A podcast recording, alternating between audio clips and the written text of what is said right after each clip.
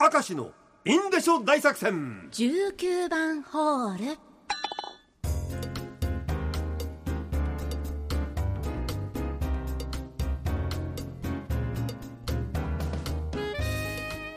さあ今日も張り切ってまいりましょう、はい、鴨さんからどうぞ。さあ私の好きな漬物のお話、いいね、ラジオネーム、北海道おさべし、それは子ども会のお餅つきや地元のお祭りで子どもたちがおみこしを担いだ後に食べる昼食の時に出てくる他のよそのお宅の漬物です。ああ、自分家で漬けたんじゃなくてな。はあ、はいはいはい。他の自宅のね漬物ご好意で毎年誰が彼か持ってきてくれるのですが、それがものすごく美味しいんです、大根や白菜の漬物なのですが、その辺のスーパーで買ったものより抜群に美味しい、はいはい、大皿で提供されるので遠慮してあまりたくさん食べられませんが、本当は買って帰って思う存分楽しみたいそれぐらい美味しい。あのね、自作の漬物って微妙に家によって違うから、他人の食ったら本当にこれ美味しい、どうやって漬けんのみたいな話にこうなるんだよね。自分で思い出しながら作ってもその味にはなりません。そこの漬物文化ってやっぱり面白いよな。かっこ悪い振られ方。ラジオネームオーロナインエッチな子なんこやエッチな子、エッチな子。あれは私が大学2年生だった頃、1年後輩として入ってきた女の子から逆に告白されました、ね、男性のあなたが、しかしあまり好みではない女性だったこともあり、私の方からお断りさせていただきました。でも告白されたことは結構やっぱり嬉しくて、いや困ったな、もうこぐらいちゃったよ俺同期の友達にも自慢げに話しておりました、ちなみに私にとって初めての告られた経験でもあります。さてうちの大学は1年生から研究室に入り、4年生まで研究室として一緒に活動する機会が多かったです、例のその告ってきた女の子とも一緒に行動しており、その子の明るさにいやこの子いやすごくいい子なんじゃないか、少しずつ惹かれ始めていました、好きになり始めていたんです。そして1年後よっしゃその子を改めて呼び出して、今度は私の方から好きです付き合ってくださいませんかと告白したんです。すると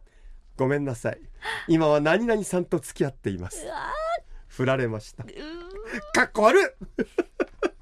もういつまでも自分のことを好きだと思うなよってことですよ。そうなんだよ。そう。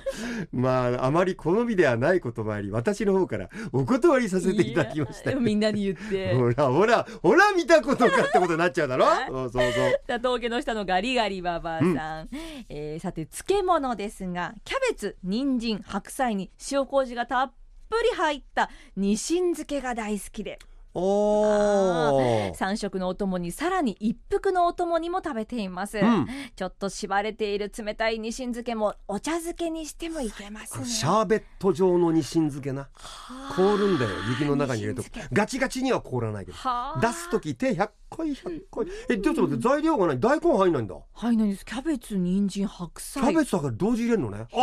あ、これはこれで美味しいかもしれないね、ラジオネーム元冬木今はもう秋。これね、かっこ悪い振られ方番外編ですけど、秋といえば失恋の季節。学生の頃アパート住まいの学生の電話といえば電話ボックスでしたね、男だけの飲み会。友人が好きな人がいるので告白すると言いました。電話で告白するそうです。店を出て彼は意を決して電話ボックスに入りましたが、すぐドアを開けて私たちを呼びました、振られんの早っと思いましたが話中だったそうですまあそのうちつながるよと言って私たちは別の店に行きました、だいぶ経ってあいつうまく告白できたかなとか言いながら店を出ると、さっきの電話ボックスにまだ彼がいました、もう3時間ほど経っています。話が盛り上がってんのかなと電話ボックスをノックすると、受話器を持ったままドアを開けてまだ話中なんだよ、女って長電話だな、長話だなと思ってます。なんと彼は最初の話中の状態から一度もかけ直さずずっと向こうの電話が終わると勝手に繋がるんだと思い込んで待っていたそうです3時間もバカじゃないか。振られてないんだって。だから